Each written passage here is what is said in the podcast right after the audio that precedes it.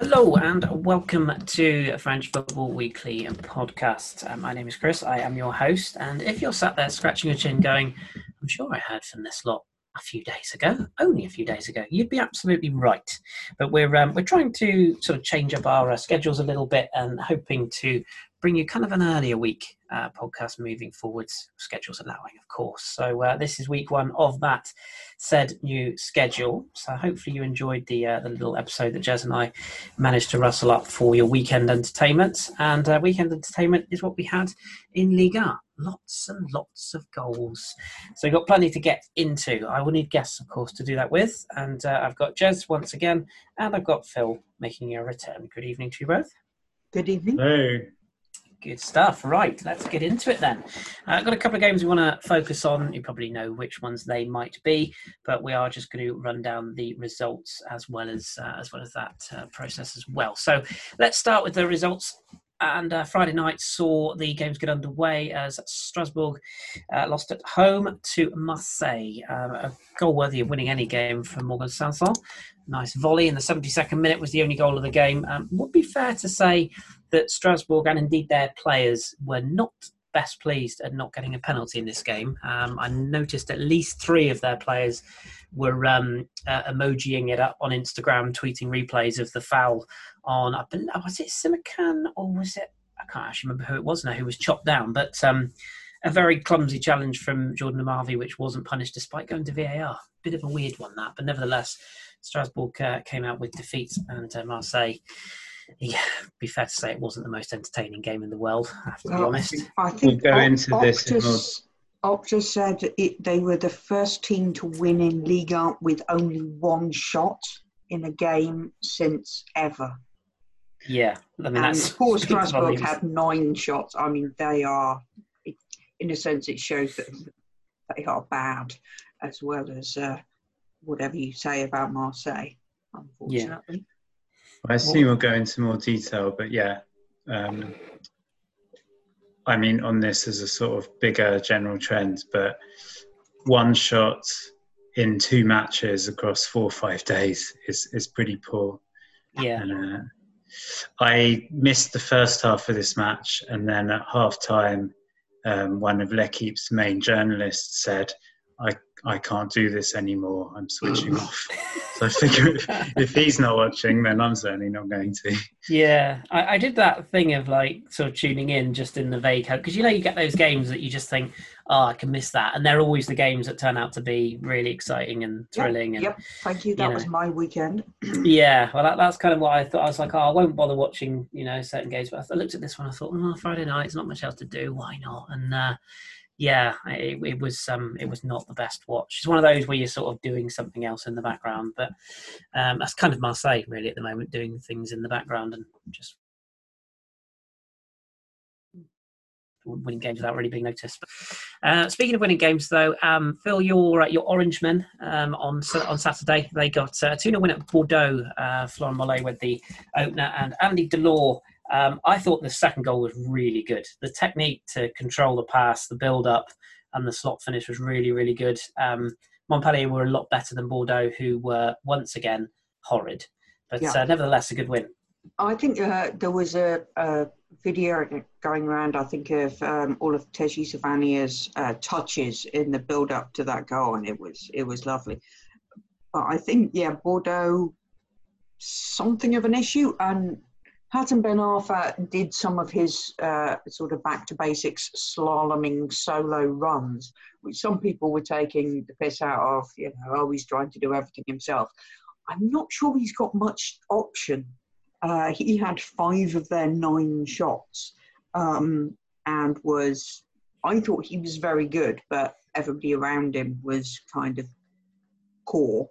Uh, the Montpellier defence, now that some of the suspensions have started to lift, looked a bit more solid. Looks like hopefully the form is coming back. Don't, want to get too um, positive about that in case they get another three men sent off after the international break. But um, yeah, it was a good, it was a good result. It was a positive play, and it looked a lot more uh, cohesive than it has done over the last couple of games. So hopefully, if they can get everybody back off off the naughty step and the injury list, it will be it will be okay.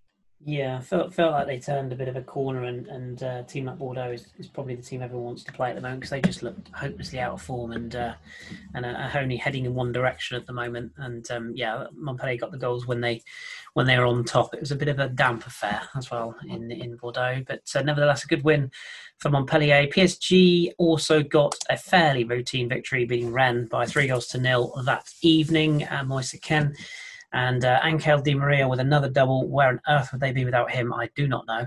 But uh, yeah, delicious um, first goal in particular on that game. But um, yeah, PSG losing. I think it was another four players on the night. Florenzi was just exhaustion, which um, I must admit I chuckle at a little bit. I know players are playing a lot of games, but Christ am I, they wouldn't last five minutes in Sunday League, would they? Uh, but they also lost a couple of other players on the night as well, hobbling off. Um, still, I think we're still waiting for updates on those. Uh, Keylor Navas played despite being sort of half fit, according to his manager. So yeah, trouble ahead for PSG. Um, Marquinhos, um, that that, uh, that, sort of well-known defender, actually played in defence in this one, which was a, a novel thing.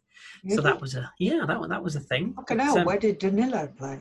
He was rested um, oh. in this oh. one. He, he's another one who's been playing pretty much back-to-back games constant constantly. So uh, yeah, it was a bit of a mixed team for uh, Tuchel, but he lost uh, Thilo Kehrer and uh, Idrissa Gueye limped off with what looked like muscular injuries um, in terms of there was no impact challenges. Uh, Moise Kean came off, uh, but that one looked to be more of a kind of a dead leg kind of situation. I, I think he'll be all right, but uh, nevertheless, it's it's a stretched stretched team for, for PSG. And nice to see Rafinha in his tights again as well. That's always a always a good thing. Can you hear my violin playing in the background? Yeah, I, I, was I was sort of cute, you know, I, wanted to let it play out till the end. You know, everybody gets the, the full effect. But uh, this is another game as well that Nantes um, had a couple of good cha- had a couple of good chances. Uh, Nantes, Rennes, sorry, had a couple of good chances. I got Nantes Lorient on the brain. Um, Rennes had a, a couple of decent chances, but once again, just if you if you don't take your chances, particularly away at PSG, you're gonna get you're gonna get uh, gonna get beat. And it's just it's just one of those games where if they'd have got, I think if they'd have got the first goal, it might have been a more entertaining watch. But but yet again, despite having a weak inside, I just never really felt like like Rennes had too much going for them, unfortunately. So yeah, lessons learned there, or not, as the case may be. On uh, on Sunday, it was pretty much goals, goals, goals. We saw a Brest, somewhat surprisingly, maybe some would think, given the midweek uh-huh. events in Lille. Um, but three two win over Lille. They were three 0 up. Uh, Pierre Gabriel returning from injury, uh, Perraud and Cardona with uh, two goals back from Burak Yilmaz, who also hit the post in the last minute. Would have been a quite the comeback. But um, yeah, good, good, uh, good result this for Brest. I think you, you saw this one, Phil, didn't you?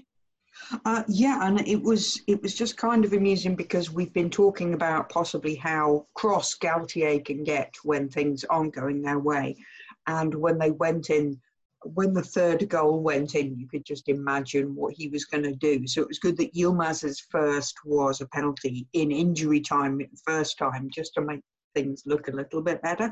But there were three half-time changes when he came out, which was, I think, very much telling certain people they had not had a good game up until that point. And then Yilmaz got, you know, one, one, uh, another one back, but I think he's probably going to be extremely cross because they did have chances. They had that chance late on, as you say, but um, yeah, really good uh, for for Brest to just come out of the come out the gate firing on all cylinders, and then uh, got a little bit nervy uh, in the second half, but um, you know they're sitting fairly comfortably in 13th now as a, as a result of that, and unfortunately, that means Lille obviously are dropping further off the uh, race at the top, which we may come on to a bit later. Yeah, yeah. Credit to Brest though. I thought I thought they, they played really well. The thing I like about their kind of style of play as well is they, they don't they don't really have too much fear. They they kind of just play. Mm. I hmm. think it's pretty much a four four two um, in every game, and, and they just go for it. Um, I think Dall'Oglio has, has done a really good job there. So credit to them. Um, and and it was it's kind of one of those games where you, you looked at this and thought "Hmm, Lille away in Milan on a Thursday night, and they're playing. Okay, it wasn't Saturday, but they're playing on a Sunday. You do see it quite a lot. That, that sort of the Europa League hangover kind of thing. Um, so yeah, not not a great deal for, uh, not a great day. Sorry for Galtier's men, but terrific win for Brest that, and, and credit where credit is due. I love Galtier's quote though, and again, I think it's something we'll come back to later. But he said, "I forbid anyone to hide behind the fact that we've got a lot of matches. Um, you've got to be capable of sort of playing match after match. Otherwise, there's no point in being in Europe." or in a in a club in Europe, and quite right too, because as we sort of touched on last Thursday, like every or Friday, whenever it was, everything is um, the French clubs. It's always sort of great. We got into Europe, so let's just sit back and be satisfied with ourselves, and mm-hmm. that's not good enough. And it's so good to hear a, a French coach or a coach of a French club kind of saying a similar thing. No excuses. If we're aspiring to be in Europe, then once we're there, we've got to be able to play both Europe and the league. Absolutely. And um, yeah, good to hear a sort of more positive or more kind of winning mentality from someone. Yeah. And I, I think it's probably, you wonder if, I think Galtier was banned from the bench and he was in the stands. You wonder if he'd been on the bench and a little bit closer to the players, maybe they'd have done a little bit more a little bit earlier. Yeah, yeah, that, that's that's also true. And like you say, you know, we've said I think we've said on this pod a few times, but if you get into Europe, yeah, you, you want to embrace it, but you don't just sort of give up on the league or give up on Europe or focus on one or the other. You you focus on both the competitions. So fair play to them, and and um, and also fair play to Pierrot Yilmaz. What a signing he's been, despite. Uh, his, his age and, and profile, I wouldn't have wouldn't have called him being the standout between him and Jonathan David, who continues to struggle. But uh, nevertheless, we um, we certainly didn't struggle for goals in in Lens. Uh, what a game this turned out to be, and this is a classic one where I looked at once or twice and just decided not to, and I wish I had it now. 4 4. Lens went in front early through Banza. Safaro levelled up before Boulaye who's also having a really, really good time and, and good season. It's quite a story if you look at his history. Uh, they were 2 1 up at that point, Leo. Or, or my interview with him. Uh, sorry, or, or your yeah, cheap plug, yeah. Uh, Rams, um, yes, you can look that up. I'm sure Jez will be able to retweet that. Uh, Rams were two one up at that point before uh, Fouquet put through his own net, and I'm sure he said something along the lines of his name as the ball hit the net. Medina then equalised equally with a, a spectacular goal for um, sorry to put Rams in front. Uh, I beg your pardon, three two. Um, Boulaye then made it four two and then and then it all just went nuts in the last minute. Sotoca scored twice in a minute to level up for for Lens, and then was I thought he'd scored the fifth before that was ruled out for uh, for VAR. So um, yeah, there was a late penalty call and all sorts of.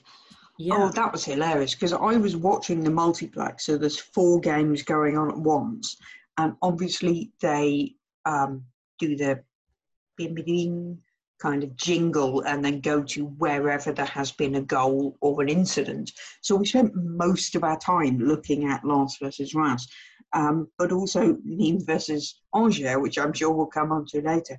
It was fairly chaotic in terms of. I always at this point feel quite sorry for the video video editor who's trying to put all of this together live because things were just jumping about all over the place. But no, that was a fun game, and I was kind of um, okay with the late call being uh, wiped out because Lens are in 11th. They got two games in hand, yeah. which I think we need to remember. So they are looking really very good. So for Reims to have, you know, pulled themselves together a bit, having been at the bottom of the table, and put together an eight-goal thriller, um, that was a really fun watch. So yeah, it really was. And I say it was one of those games. It was just kind of just nuts at the end. Um, I don't think anyone saw it. It was kind of petering out almost before Sotoca did his thing. And uh, yeah, nevertheless, so it's one of those games as well where Lens will come out of it feeling like they've won, and uh, will come out of it feeling like they've lost. And in reality, both have got a point. So. Uh, honours even there wasn't honours even in in the Lorient Nantes game. Um, the police are on their way. This was an absolute robbery, and uh, and it was a disgusting, disgusting thing to happen. No, it, I mean, Nantes basically just sat behind the ball for pretty much the entire 90 minutes and hoped for the best, and the best duly arrived for them. Um, Lorient defending wasn't the best, I have to say, but Bamba and, and Ludovic Blas with the the two late goals in the last uh, last ten minutes, securing the win for Nantes. And uh, yeah, Lorient, watching them recently, just seemed to be struggling to find any rhythm right now, and uh, and and the goals are drying up a little, which is a bit of a worry. So I think it will be a, a good bit of time for Pelissier to sit down during the international break and have a look at his options because a few players I certainly could do with a bit more of a run. Um, I'm sort of looking at Le Fée and and uh, Pierre-Yves Hamel. I think they should probably get a few more minutes than they're getting at the moment. We shall see. But fair play, Nantes came with a game plan and executed it well. Uh, Metz probably came with a game plan of winning, Jez, but didn't actually end up happening in the end. Uh, Dijon securing a point, Mama Baldé putting them in front of before Yade equalised for Metz. Fair result, in your opinion, or a little bit uh, skewed?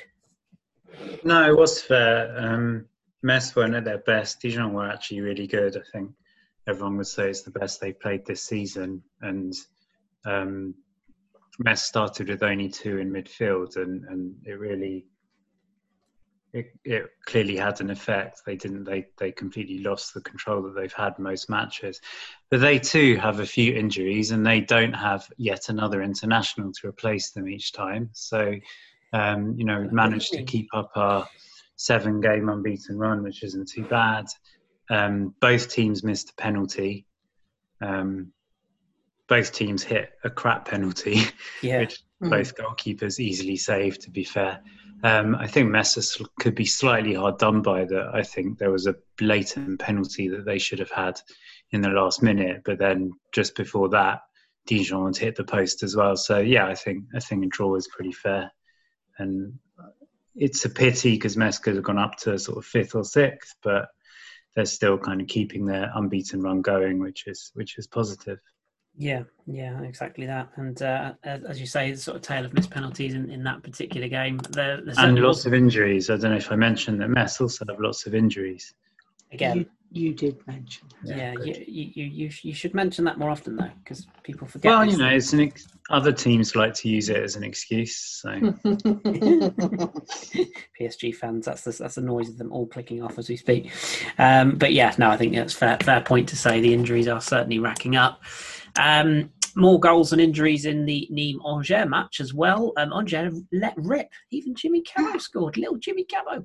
They, uh, they won they, I think this was um, they've the Pereira goal was the earliest this season of mm. 50 seconds. Yeah, yeah, inside the which I minute. think tells you a little bit about Nîmes' concentration in defence. Yes, well, yeah, um, it, it, yeah. Less said about team switching off in the first minute, the better for me this weekend. But yeah, agreed. And it was uh, the perfect platform for uh, for Moulin's men. They they were up in, as you say, inside a minute. Bahoken, of course, uh, got a couple of goals himself. Lois Diony, remember him? St Etienne fans, probably probably not, but uh, Bristol City probably miss him quite a lot right now. yeah, yeah, indeed. More on them in a moment. But uh, yeah, Diony scored from the penalty spot to make it four. Uh, Kone got a late consolation before Jimmy Cabot went, nope, I'm going to have a little bit myself and run up the other end and knocked in the fifth. So terrific win that for Angers. In Nice's, think... in Nîmes' slight defence, one of the goals is pretty controversial where it seemed like they all stopped because, yeah, they all heard – the linesman beep the referee, so they all stopped.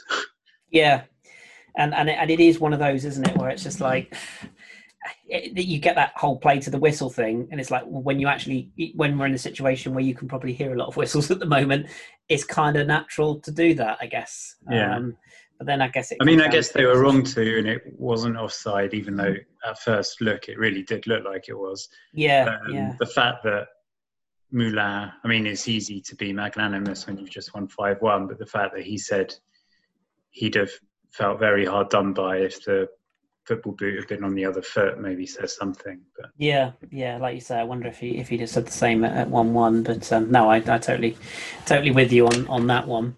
So but, we did have a question about this actually from yes. um, Farmers Corner FC. Uh, podcast, That's the pods, um, yeah. asking us are Angers this season's RAS? Can they make it to the top six at the end? Now, I'm looking at this and thinking Angers have now got 15 in the goals scored column, and five of those came came on Sunday. I don't think they've got it in them to to do it because I think that was an abject performance from Nîmes, who are in serious trouble. So I think Angers are probably going to be okay, but I can't see them pushing for the European places. They just, they're a decent team, they're a solid outfit, they just don't have enough uh, oomph, I think, to get themselves up there. Yeah. What, what, you, what, what the others think. Yeah, Jez, what do you, what do you make? What do you make of them? Yeah, the same. I think they're they're the same as they are every year. Very solid. A couple of not special but talented players who no doubt will go for for a bit of money next summer. But I don't think they're they're good enough to get into Europe. I think there's there's enough teams that are that are better than them. Yeah, we're going to touch on the table. Brass, I think had enough, had more of a spark about them last year, a little bit more solidity. I mean, as long as Ismaël Traoré is continuing to um, sort of score or set up as many goals as he's keeping out um, at the back, then they've got a fighting chance. But yeah, I'm, I'm not sure that they they've got enough quality there. No, fair point. We're, we're going to touch on the table um, sort of in the second half of the pod. So, uh, just to sort of have a look at where some of the clubs are and whether we expect things to be. The table's still shaking itself out a little bit, but yeah, I mean, I, th- I think you, you just want clubs like that to remain in the division, I think, overall. Uh, and that that's always the first priority, and anything above above and beyond that. Otherwise, you end up in a, a, bit of a situation, like you said, with, with Reims who were in Europe and then out of it before they even sort of started. So it's kind of a, a bit of a bit of a um, uh, damping with faint praise, I suppose you would say. Speaking of teams that are not going to be in Europe for very long if they continue playing the way they are, leads us nicely onto Nice. See what I did there? Um, the two kind of main games we focus on a little bit this weekend. Um, I'll come to you on this one, Jez. I think you saw a bit more of this one. Nice 1, Monaco 2. Two kind of things that jump to mind on this one.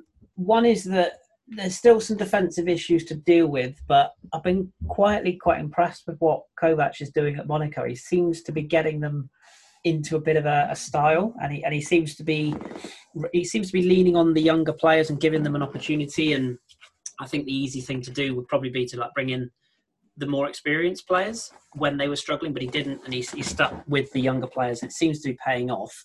Uh, Disasi and, and Diop with the, the goals in, in this game sort of shows to that.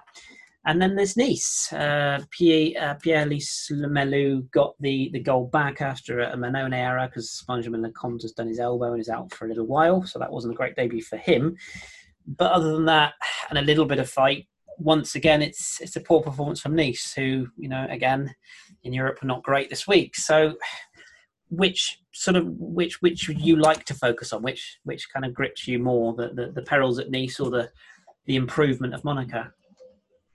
I mean, I'll, I'll, go for a little bit of both. I think greedy discussed before that, like Monaco, um, they just sort of totally went off the rails after that title win. Um, their their sort of business model at the time was always going to be risky, kind of discover people, sell them, replace them with more kids. Um, there was always the chance that at some point it would go wrong, but they, you know, a mixture of Jardim suddenly not being interested at all in in um, bringing through the next generations of, of youth and um, sort of resting on his um, ex- extremely expensive laurels and them sort of bringing in youth that were just too youthful. And you know 16 year olds who barely played i think just everything went wrong there and there was no direction either. So um, i think the fact that now they've got a sporting director they've got a coach who okay came off the back of a bad experience at bayern but has also got a um, you know decent success behind him and certainly success playing decent football um, I think has just kind of refreshed everything in Monaco. And yeah, they, they've ditched some of their older players who are sort of being paid very well to do very little. And there's just a lot more sort of dynamism there. And I think it's going to go. There'll be a few blowouts like the one at Lyon, but even then, I think Kovac sort of acted very well, kind of defending his players and, and saying that was all on him and he picked the wrong tactics. But generally, I think they're they're playing, not necessarily playing well, but at least they're playing decent, exciting football there's that nice balance of, of different ages within the team. There's some players like you know Diop who scored what what proved to be the winner, who, who um, you know he's been there or thereabouts for a while, but has never really been given the chance. Um, we're seeing some of these players come through, so it's just nice to see what they're doing there, and, and sort of you know I've always liked Monaco as a club and a team. Um, the last two or three years, I think everything they did was pretty distasteful, but it's nice to kind of be rooting for them again. And then as for Nice, I just more and more I just feel like Vieira is just not a very good coach. I mean, the, the, the sort of the basics that you want from a coach, I think, is to kind of look at the players that that he's got and think they're improving under him. He's getting the best out of them. He's eking stuff out of them that no one else has, and obviously that he's getting them to play as a team. And I don't think he's doing any of that everything they do seems to be sort of scraping a result through maybe a decent finish from Gouiri or Dolberg, but there's not much else going on there anywhere. Um, yes, he's been unlucky with Dante being ruled out for the season, but if you're relying on a he, 36, 37 year old defender to, to hold things together, then. And score your goals. And score, yeah, then you've got other problems there. And I just, yeah, I'm just not at all impressed with what he's doing, what he's done. And we said the last couple of years you can find mitigating circumstances, but I don't think he's got any now. I think he's got a good squad, a good team, some really good attacking players.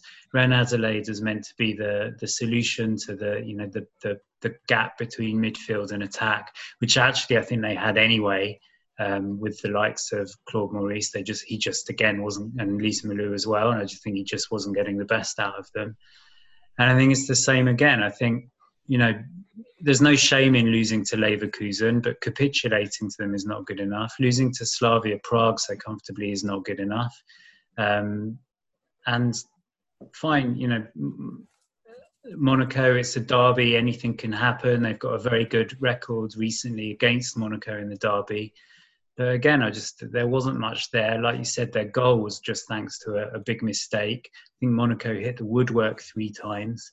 Um, I yeah, I just I think I said on Friday. It pains me to say it because I do like Vieira, and I was hoping that he he transitioned into a really good coach, but I'm not seeing it at all. No, no, I, I tend to agree, and, and like we I think we said last Friday's pod, it, I kind of I want him to do well. I want it to be a success story because it feels like a good marriage. But the longer things go, like you said, the, the more time you look at it going, the more you sort of think actually there isn't really an excuse now. So um, as you say, it's not a great situation to be in. Phil, we had a question, didn't we, surrounding Dante? Yeah, that was just about the um, the situation with Dante, which was um, again from our friend. Hang on uh, the Farmers Corner, F, Farmers Corner FC, um, talking about who will Nice sign to replace Dante. I presume they're talking about the, the mid-season window. Mm. But it, I think it is that Dante was he wasn't just a centre back, he was scoring the goals and he was the captain. Yeah, if you take those all those things out of Nice, that is a bit of a triple blow, as it were. Um, and you know, it, it does seem like they are going to have to think about these things. But as Jez says, if they're not getting the best out of what they have at the moment, which is a good squad, then it's it's slightly worrying. I have to say, I was quite surprised to see they're still in eighth. Yeah. Thinking how? I think it's because their abject performances have come in Europe. Um, but, you know, how long will it take before that seeps over into the league form? Yeah, maybe. and I wonder how much of it is to do with the league itself rather than them being particularly good. It's almost like the league is that they're yeah, they're losing games, but they're not being inconsistency all all around them. yeah Uh, yeah. yeah, As for who they might sign, I mean, you know, you- you could list off a ton of, of people who potentially they could sign. So I think it's probably hard to name names, but but the, they can sign younger. a centre back, but I'm not sure they can sign another captain. No, see. no, that's that's very Dante very has true. been a really, really key figure for them for a while Yeah. now. Yeah, an organizer as well in, in terms of on and off the pitch. So yeah, I feel like maybe a younger centre back with with some promise. You look at what Lille did with with Botman, for example, but the flip side of that is you're not going to get the experience and, as you said, the leadership of Dante. So that's probably one to keep an eye on for Nice and indeed Vieira. I guess we will see what happens there. Um, moving on to our, our final game of the weekend, which was last night, at time of recording, the the derby between Lyon and St Etienne. And uh, I don't really know how I feel about this one, other than I feel like Rudi Garcia is getting away with murder in broad daylight. Um, that's probably the most blunt I can put it. But Leon won by two goals to one. They came from behind. Uh, Anthony Lopes credited with the own goal. Um, it was a weird passage of play, made a spectacularly good save, followed by an awful piece of goalkeeping to concede the opener. Um, and uh, St Etienne, I thought, merited the lead at, at that point before um, Kadewere, the young Zimbabwean, came off the bench to, to rescue Leon, scoring twice. Um, some more pretty poor goalkeeping for the second goal, although it was very clever footwork. And St Etienne even had time to miss a 92nd minute penalty. Denis Bouanga put it wide. Um, and I, th- I feel like 2 2 would have been fair. And it was weird because it, it, going into this game, you felt like there was only one winner and you felt like it would be Leon comfortably. And on the night, I felt like St Etienne for long periods were the better side. Um, I presume you both saw this one. Um, Phil, I'll, I'll go with you first of all. What was your overall thoughts on this on this particular derby, especially with no fans? Because that's the thing I really noticed Yeah. about this one. I, I think because this is this is one of the games you watch normally mainly well usually there's only one set of fans anyway because the prefecture has stepped in and gone not on our watch um, so they don't normally have visiting fans um, as we saw uh, a couple of years ago was it who had the Bad Gones uh, trainers on when they were playing at Saint Etienne uh, because the fans couldn't get in there. But even, now- bef- now even before the opening goal, I think three goals had been ruled out. So Dembele had two ruled out for offside, and Abi for Etienne had one ruled out for a push in the box. Yeah, all So it correct. I was- It was kind of setting up to be one of those games where you really want the fans to be there because you really want kind of fireworks and screaming and abusive chants and all of that business that you sense we don't want to yeah. see, but we do want to see. and then, I mean, I think this is just Saint Etienne went ahead, but still not scoring. I mean, it's still if that was a Lopes own goal, yeah, they're not scoring their own goals. They've got what, six losses on the spin now. They Yeah. look dreadful. So Kadewere coming out and scoring twice in 10 minutes, good for him. Get everything kind of reset to what you're expecting. But I think this was a, uh, a derby where neither side are in brilliant form, although Leon have done okay, but still not looked massively convincing. No, And, kind of- uh, and the gap between them is 10 places now. yeah, I, I, I kind of felt the same. fans are going to be as annoyed as you know last year when everything very nearly went completely tits up.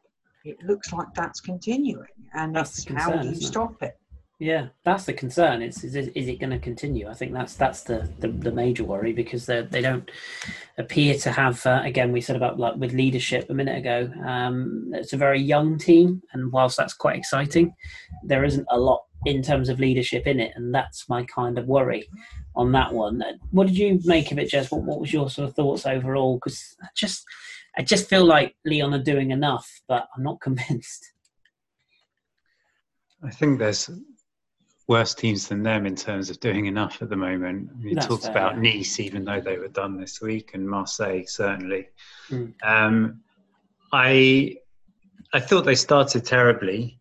Um, I think they did enough in the second half to deserve not to lose, but I think you're yeah, Saint Etienne were unlucky not to get the draw.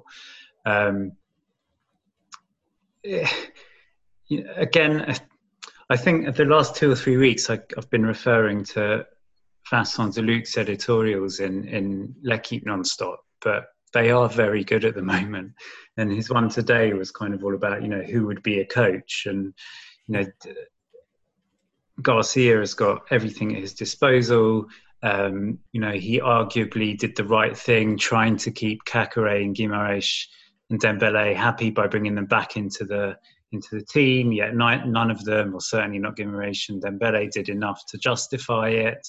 Um, you know, he he makes three sub three substitutions at once, and they all pay off. But then maybe they wouldn't have paid off if Bouanga hadn't missed the penalty, and had he scored that, then there's no doubt that Puel would have come off as the sort of heroic coach of the two. Yeah, he comes away with nothing, even though he deserves something. And you know, there's only so much coaches can do once the players go out onto the pitch. And yeah, I feel sorry for Puel because he's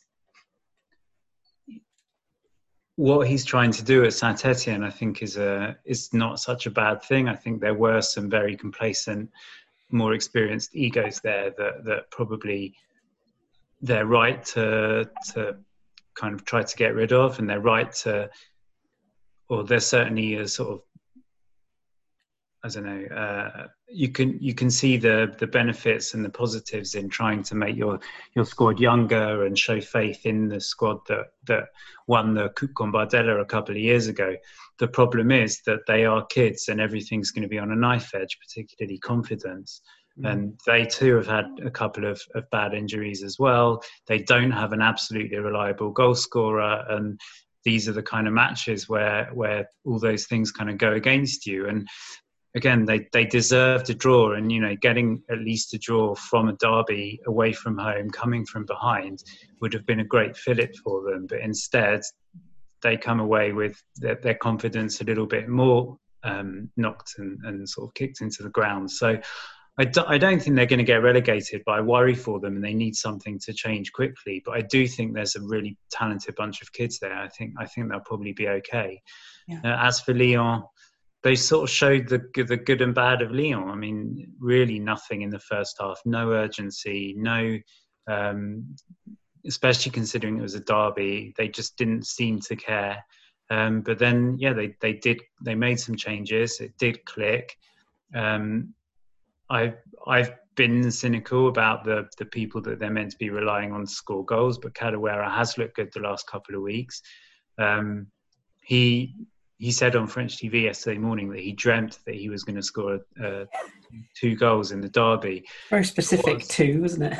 yeah, there was. Um, I can't remember which Lyon fan it was who tweeted um, on behalf of all Lyon fans, I hope that Kadewere has a dream tonight that Garcia gets the sack. Which I guess he couldn't have uh, couldn't have mentioned at the time. Yeah. yeah. it's really weird, though, isn't it? Two goals. Like normally you'd say, "Oh, a hat trick in the derby" or something, but two goals. Like it's a very, very specific thing. Yeah, not think... too greedy. I mean, I just yeah. I mean, I think again, in a way, Aouar sort of personifies a lot about Lyon at the moment. On paper, they should be very good, but they're not good enough. But actually, at least the last few weeks, they have found a little bit of form. Um, I was pleased to see Caqueret back in there because I don't think he deserved to find his way out of the team. And, and although he wasn't fantastic, I think he did enough maybe to, to remain in the team. Aouar, I know I've been going on about it a lot on, on social media. I actually, I was going to say he's a disgrace. That's a little bit strong, but I just, I don't understand all the fuss. Yes, on his day, we know he can be good, but we also know that football isn't just about how good you can be on your very best day. And I just think more often than not, he's he's a waste of space. And yesterday, again, you know, all the fuss a couple of weeks ago. This is my club. I'm so happy to still be here this is the derby and you barely broke into a run And again, when if you're such a great player that all these big European clubs are supposedly after you, although it's notable that only one made a half-hearted um, bid, which involved getting rid of Guendouzi. So, I mean, you know, let's not read too much into how much Arsenal really wanted him. I think, um, you know, if you're supposed to be that good, you should be raising your game for matches like this. You should be you know, grabbing the rest of your team by the collar and pulling them up to your level. You shouldn't constantly be dropping down to their level.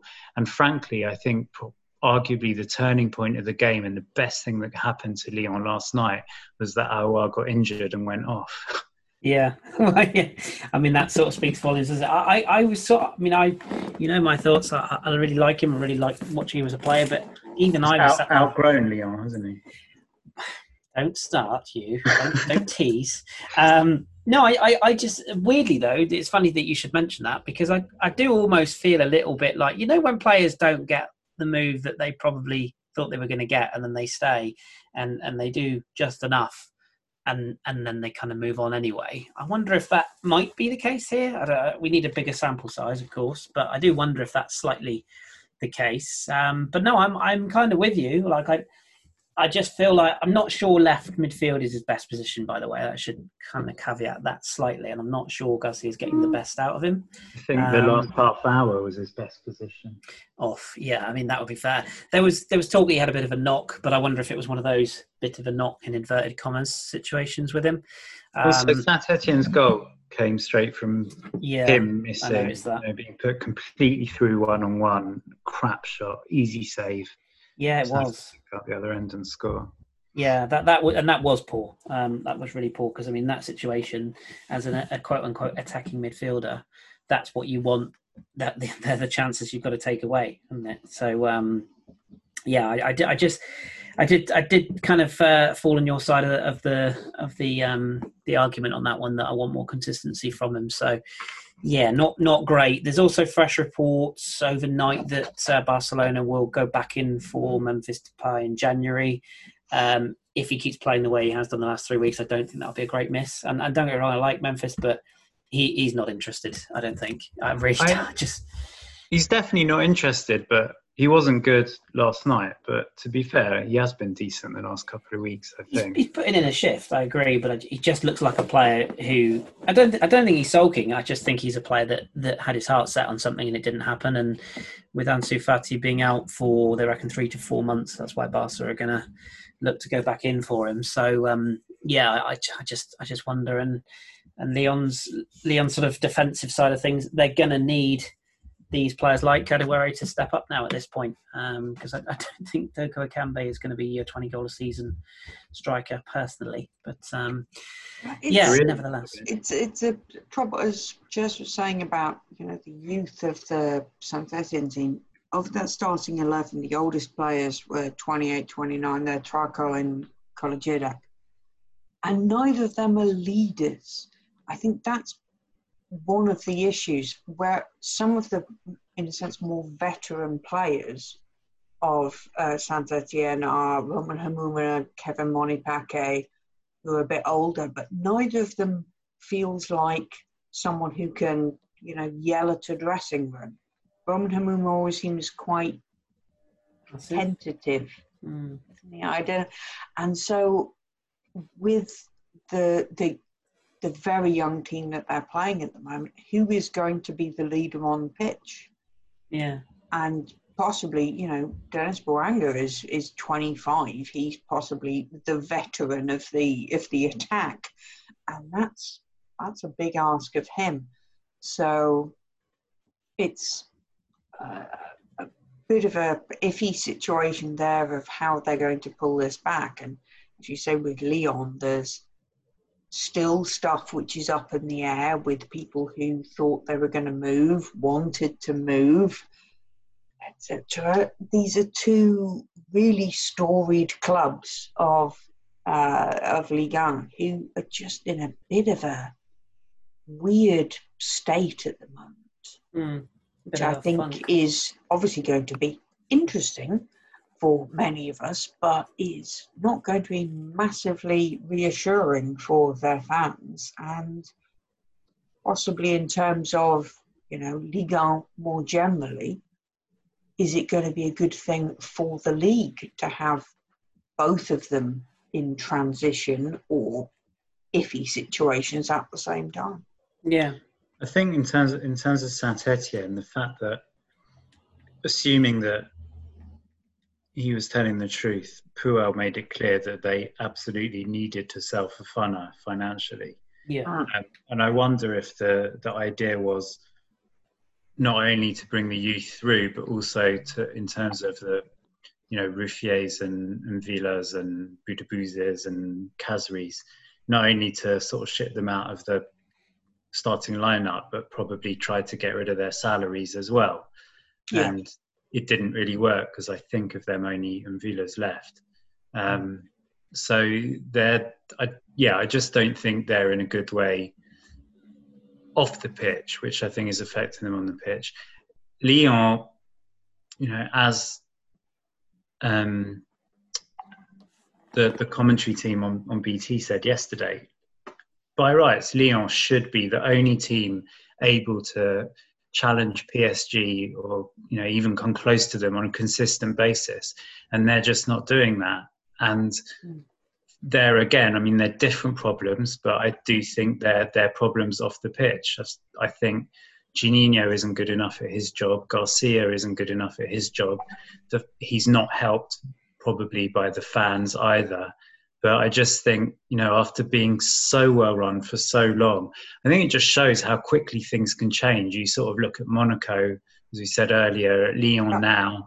Maybe you could look at Rennes going in the other direction things can change very, very quickly. All it takes is sort of, you know, maybe one very good transfer either coming in or out, or um, likewise a, a, bad transfer in or out. Um, certainly a bad choice of coach, and, and things can go downhill very quickly. So I still think, you know, the, the setup that they've got there, they should be able to turn things around. But personally, I'm not sure they're going to do that as long as Juninho and Garcia are involved.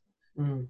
And there was a shot at one point of Houllier um, in the stands, practically horizontal. I mean, I don't know what the fuck he's still doing at that club. I mean, I know everyone slacks him off, but frankly, I think if Aulas came back to sort of being 100% on top of everything, I think they'd be in a much better way. Mm.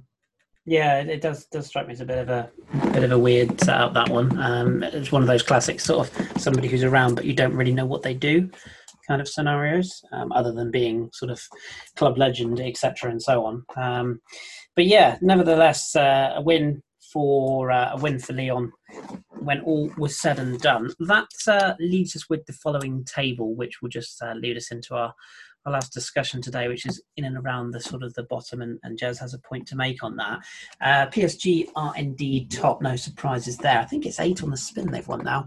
Um, they are 24 points from their 10 games played, which is five clear of Lille in second. That defeat uh, certainly harmful for them this weekend. Rennes also going down this weekend, a further point back in third, joint with Marseille, who somehow are fourth. Uh, they're actually also unbeaten in five somehow. I just don't get it.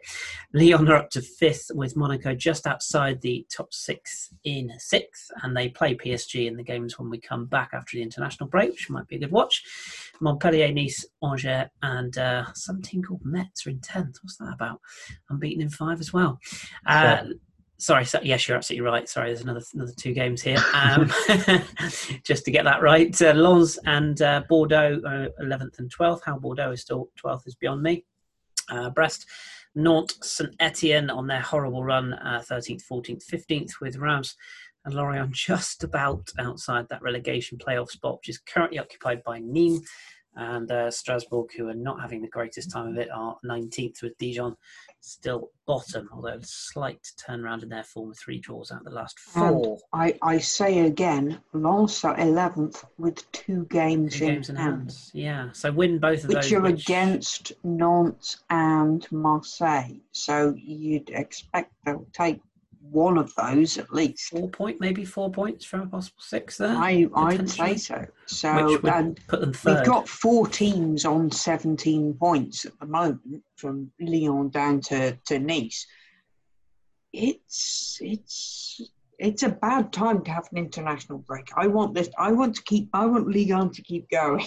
I, I think it's interesting right now. I want it to keep going. Yeah, same. I mean, I don't want international football to be happening full stop at the moment, personally, but that's a rant for another day. But well, um, I yeah, mean, it does seem politically to be an utterly stupid idea, but yeah, just mathematically, yeah, yeah. I think I think we'd all like to see it continue to go. And I say that PSG uh, Monaco game looks quite spicy for when we come back. But um, Jez, you put out a tweet earlier on today, which we just wanted to mention uh, as sort of a a topic of debate, particularly around the bottom clubs. Um, just explain to our listeners what you what you had to say and, and your kind of thoughts around that. Um, what did I say? if you don't know, I can read it for you if you like. uh, no, it's all right. Um, I put this weekend highlighted the strange contradiction of Ligue 1, in my opinion. Lower down the table, there are talented coaches and players playing decent football within their very limited means. It's around the top of the table that there is lack of ambition and unimaginative football. I'm just kind of. I'm, I should probably preempt it by saying I'm obviously reaching because I want to defend Ligue 1, but it's relatively difficult when you look at the top of the table and you look at obviously the recent European results to do that.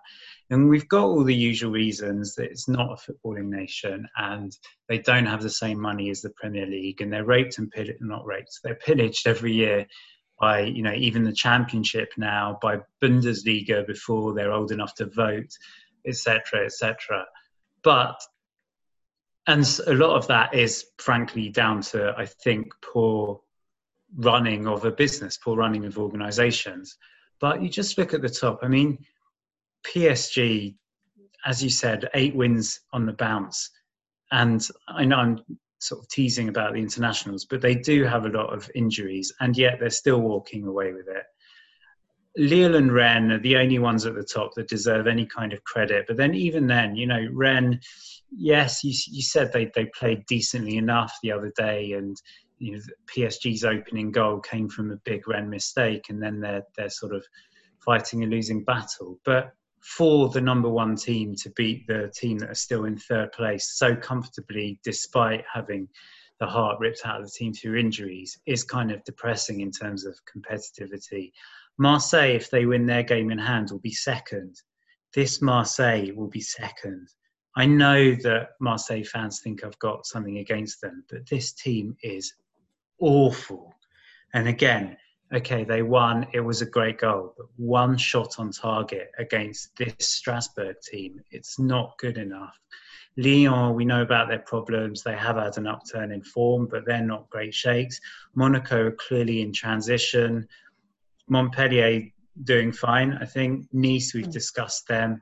They're, a lot of these teams are just not good enough, and that's why I think what Galtier said was such a breath of fresh air because it seems such an un French teams at the top mentality at the moment to be talking just to be talking in terms of winning mentality of, mm. of you know we won the other day so if we don't win three days later it doesn't matter that that's not yeah, good the enough. whole villas boas you know we're shit in europe thing it's refreshing but it's also sort of symptomatic of like you say it, doesn't it doesn't look great does it like you, you can't I don't want to was, say a big club come out and say that, but you know I mean, his his "we're shit in Europe" thing was at least had the merit of being quite funny. Mm-hmm. But he had another rant after the Strasbourg match where someone, you know, quite rightly said to him something like, you know, do you think this is good enough? Why are you playing so defensively, whatever? And he had a real temper tantrum. And frankly,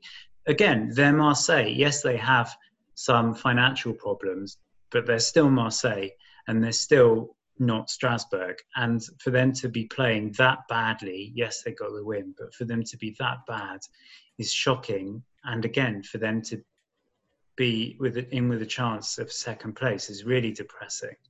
Um, so to go to the other part of what I said, I don't think the rest of the league gets enough credit because I do think there's still a big gap. And I said, this a lot of this is not just about the players or even the coaches and the negative mentality.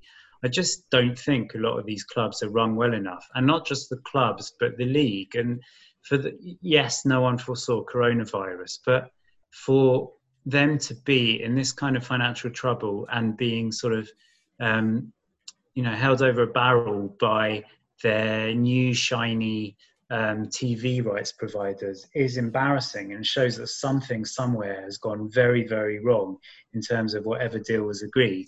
So they're all fighting losing battles. Yet at the bottom, or in the bottom half of the table, you know, even Dijon, like I said, they they went for it on on Sunday. Mm.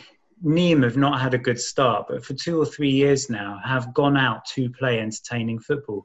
Lorient under Pélissier played really well last year. Like you said, this year they're not scoring the goals, but they're still um, going for it. They're still pl- trying to play attractive football. Reims, we've seen, you know, last year was a little bit more defensive minded, but they've got players like your Cafaros and your Diaz and your um, Zenelis who are good footballers who try to play football the right way. Um, Brest, a great win, which I think put them puts them back in a position where they should be. I don't think they were, you know, wherever they were before, sort of bottom three or four. I don't think reflected the the great way they play. You look at some of the goals they've scored this season, fantastic team goals.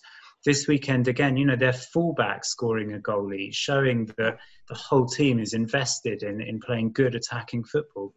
And I just I'm not saying these teams don't get enough attention. I mean, it's reasonable to say that if you're still languishing in the bottom half of the table, you're still doing other things wrong, and so you don't deserve too much credit. I don't know if that's true or not, but I also don't think it's fair for all the Ligue 1 naysayers to purely focus on the fact that the big teams aren't doing enough and say therefore it's a shit league or therefore it's a very negative league. I, you know, I do think there's a lot of teams there that a lot of coaches, a lot of players who are trying to do the right thing. You know, take Brest again, lost their best player probably right at the end of the transfer window again to a sort of middling Premier League club. So now they're trying to rebuild their season without their midfield linchpin there anymore. All the you know, Dijon lost their goalkeeper last last day of the window. There's not only are they struggling without any means, they're all, they're also struggling more than the teams at the top um, in terms of losing their most important players every single summer. In some cases, January as well. You know, Dia only just stayed at, at Reims, but they lost Disasi, so they've got to adjust to losing probably their well, their you know half of their crucial centre back pairing of last year. Dia, they reckon, may still go in January if they got a good deal for him.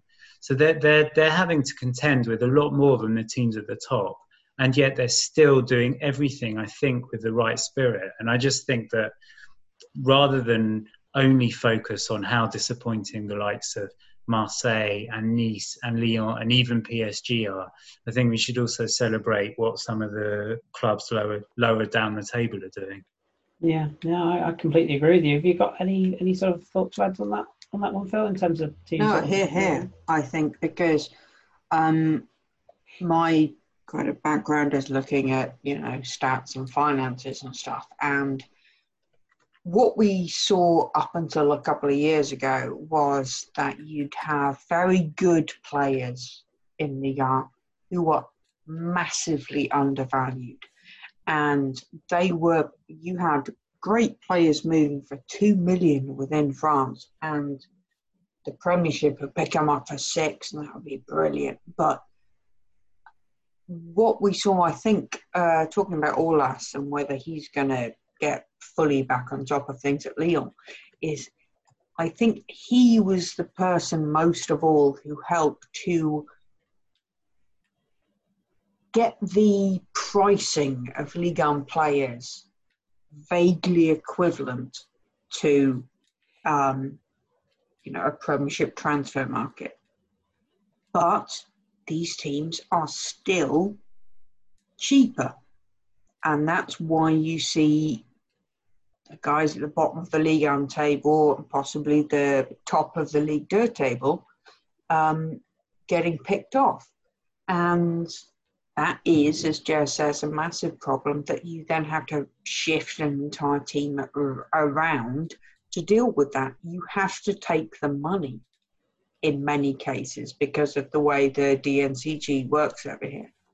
But um, just, sorry, just to very quickly interrupt. Saint Etienne, for all their problems, again, they had to sell Fofana, who was yeah. absolutely crucial to them. Yeah. Yeah. I mean, a couple of years ago, Leon had to sell oh, I don't know who it was on the basically the last day of the season because as a PLC, otherwise they weren't going to actually hit their audit.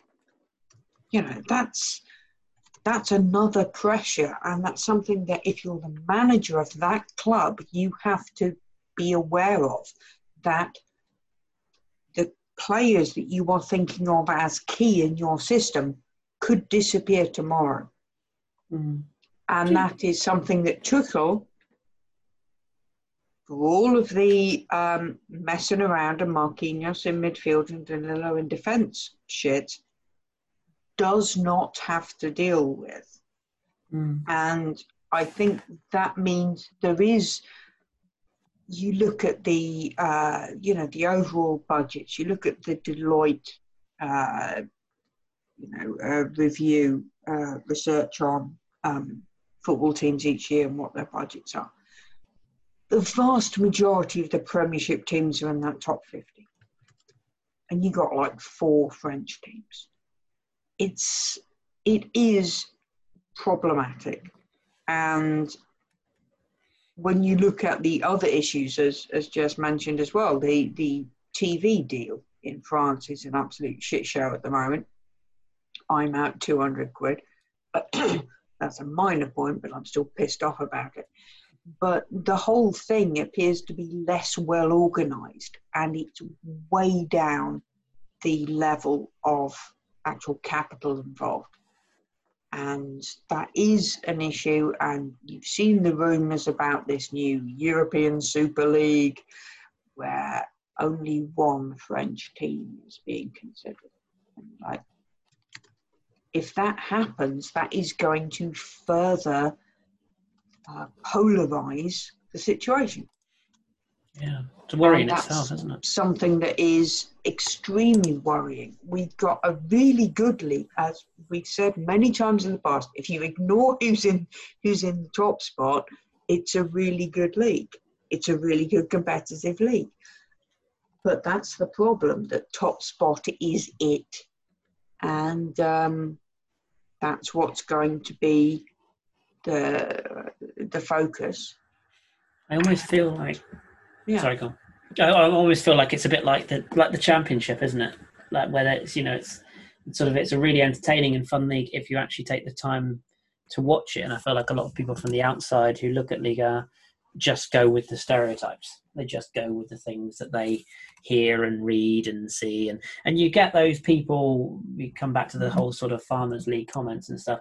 A lot of those comments actually come from people who a have never ever watched, you know, Rennais or, or uh, you know, even a, a, Lille or a Rennes or a, you know, a Metz in, in case. Like a lot of people who throw that accusation around have never actually sat and watched those teams, would have no idea about how they play, um, and and and often just throw the comment out there. There's no real basis behind it. There's no actual knowledge behind making a comment like that. It's just the sort of well, everyone else says it, so I'll say it type of thing. Yeah. Um, and, and, that comes from should, highly I should stress that our questioner this week, Farmers Corner FC, they are definitely taking the piss with. Oh, that. it's very tempting. yeah, yeah, they, they yeah. know their stuff and um, are covering uh, French yeah. football in Almost, uh, Australia, uh, apart from anything else, um, and really yes, indeed. That. And.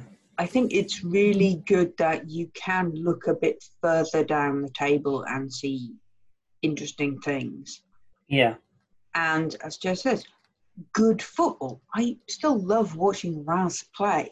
You know, I like also watching Nîmes play because, you know, if you're going to see a fight, you're going to see a fight. Um, Can I just say, Nîmes a third in the fair play table? I know you keep saying this, but because you I keep talking about fights and there's I no basis still for don't it. Really, no, it's phys- it's physical football. That's that's the, the thing I'm talking about. It's robust. Don't make me come in here with a with a with a. Um, I mean, come on. A I timeout support. I support a team who's had four players sent off in kind of the last Five. five matches, all in the Yeah. first half. And we remember how that happened a couple of years ago, and just nobody was available ever. Um, but no, I do like that. Uh, th- no, they've got Vim. That's what I like. Anyway, I- so I- yeah, I'm all- it's, I'm a, all- it's a thing. I'm all for like like we said at the very start of this this show. We talked about that the games we watched and stuff. I love to just pick out those games where you, know where you've got two sides that you may not know too much about. I mean, you know, we all sit here and talk about th- th- this league every week. You know, I'll completely hold my hands up. There's clubs I've never watched, um, not in the top flight, I should stress at the moment, but there's there's clubs that I watch very rarely, and then there's other other teams that I I watch regularly and often wish I hadn't, must say. But um, you know, it, it's one of those that every time you tune in, you learn something different, and and I think that the whole whoever came up with the slogan of the League of Talents, you know, deserves a pay rise because I think that was a, a very good, clever bit of marketing because there is so much talent, and and I think it's often present at the quote unquote lesser clubs than it is at the the higher end clubs, um, and and that's that's where you're, you know, if you if you are a fan of a sort of lower end um, Bundesliga or, or Spanish uh, or English club, you're probably going to be thinking, well, actually, I could do with educating myself here because this is probably where my club's going to be doing its shopping in a few years' time, and that's the only downside, is that all these players do leave so soon. But someone like Fofana that you mentioned there, Jez, um, you know, he's been absolutely brilliant for Leicester since he's signed. Absolutely brilliant. And, but of course, you know, being in the English uh, journalism world, the minute you put any praise on Fofana, you then get the other journalists to go, well, you know, this is the player Saliba should have been. Uh, you know, so you, you can't just have nice things and say how well they're doing. There's always got to be a narrative to how I'm another also player. looking forward to soon the narrative will change to how Leicester discovered this player. Oh, well, that's already out. That's that's already very that's already very very well out over here. Um, in terms of depending where you read, that it's very much the the Leicester scouting system develop. You know, finding this young player who, who you know hadn't played anywhere, and oh, it's so it's so lazy. Um, there was a lot with um, Aït-Nouri as well the other night with the Leicester game, uh, but the Wolves game. Sorry, you know this is a guy who barely played for Angers and is, is walked straight into Wolves first team. And okay, yes, he did give away a penalty, but he looks fairly at home. So. You know the talent is there, um, but the talent is not there at the moment because it's off on international duty. And just before we wrap up this week's pod, we should just have a look ahead to the uh, the, the 14 games in three hours that France are going to play in the, in the next week. I jest a little, of course, but three games in six days is a joke. But you know, it is what it is. Uh, Finland is the first friendly, which is the 11th. Uh, so that's two days' time, isn't it? Wednesday, yes. Wednesday. Um, and then Portugal and Sweden, the back-to-back Nations League games. Um, I, I stopped short of saying the big games because you know Nations League and who cares. But um, no, I shouldn't say that. But you know what I mean. It's the, probably the lesser of the competitions, but it's the, the sort Oh, of bigger the oh. fixtures. Are France top or I They completely lost track of where we are? I yeah, think Portu- Portugal are top and goal difference. Portugal, yeah, Portugal Right. are top. Um, they're four goals. Okay, so Saturday we need to pay attention. Yeah, um, Sweden. Sweden have had a, a wretched time. They're they're bottom of the group on naught figured points. So yeah, you'd you'd expect, and and Croatia. I mean, it's fair to say France and Portugal are probably going to be. It's a shootout essentially as to who goes through. But um, yeah, Fra- France could do with winning that game, uh, or at the very least, well, no, they have to win really because of the goal difference. I think we've got a couple of under 21 Euro qualifiers coming up, one of which it says here Liechtenstein. So I'm guessing, Switzerland's the big one Fine. 'cause that will and decide. Switzerland who- is on Monday, isn't it? So that's the that decides who tops the group. Although I think a certain number of second places get through as well. Yeah, but we all know what happens when they go through there, don't we? So, Yeah, the group. Um, of the group. the group uh, that, as you say, the Liechtenstein game is the twelfth, and yeah, the under twenty, the Switzerland under twenty one game is the sixteenth. So again, two in slightly Thursday further apart. Monday for those of us who don't care for numbers. don't care for dates, yeah, exactly. And uh, that group table, let me have a look. Um, yes, group two of the table. Switzerland are top with 24 points, plus 19 goal difference. France are Ah. second, plus 15 goal difference for 21 points. So, yeah, if, if France win that one, um, they would need to also score four goals, but uh, they could draw level on points Yeah. with Switzerland. So. Are the women playing over the next week, or did they do that last time? Oh, that's your that's your uh, that's your your neck of the woods. Although I am just trying to find the fixtures. No, I think they their international breaks are different. So I think we've just had that. There's there's no there's nothing that I can see here that I'm aware as long of. as basically no other fights break out in the camp and nobody decks Diako, we should be all right. You and your fights, goodness me. let's let's hope not. But um, yeah, we, we will So, cover we will cover Saturday action. is the big the big one. Go on. Portugal, France. Oh yes, sorry, sorry. The, the one, yeah. So that that is back to the men. Yeah, that is that is the, the the game that if there is one for you to watch, that's probably the one. I don't think we'll learn a lot about uh, much in the Finland game, other than you, you probably expect to see a few of the fringe players get game time. Uh, since we last recorded, uh, Aouar has come in for Fekir. I don't think there's any other. He's pulled I out. got Oh, he's pulled been out. Oh, of pulled course. Yeah, of course he would have been pulled out because of the injury last night, didn't he? So Yeah. Who's don't know come how in? France will survive in that. I set you up for that one, didn't I? Who's uh, who's his replacement? Do we know yet? Or He's not just being replaced. they're not replacing him. Okay, so everything else is as you were. No other withdrawals that we're aware of at this stage. So you probably see uh, a little bit of a um, a- little bit of a, rotational side. You'd think for the friendlies, and then the big guns coming out. Uh, I'm assuming Mbappe will likely be fit for that Portugal game as well, having been uh, out for PSG recently. So that will uh, Three that will players have pulled out of the under 21 squad today, and they reckon Fofana might. Uh, I, I, I Nouri is one of them, and Fofana might pull out as well.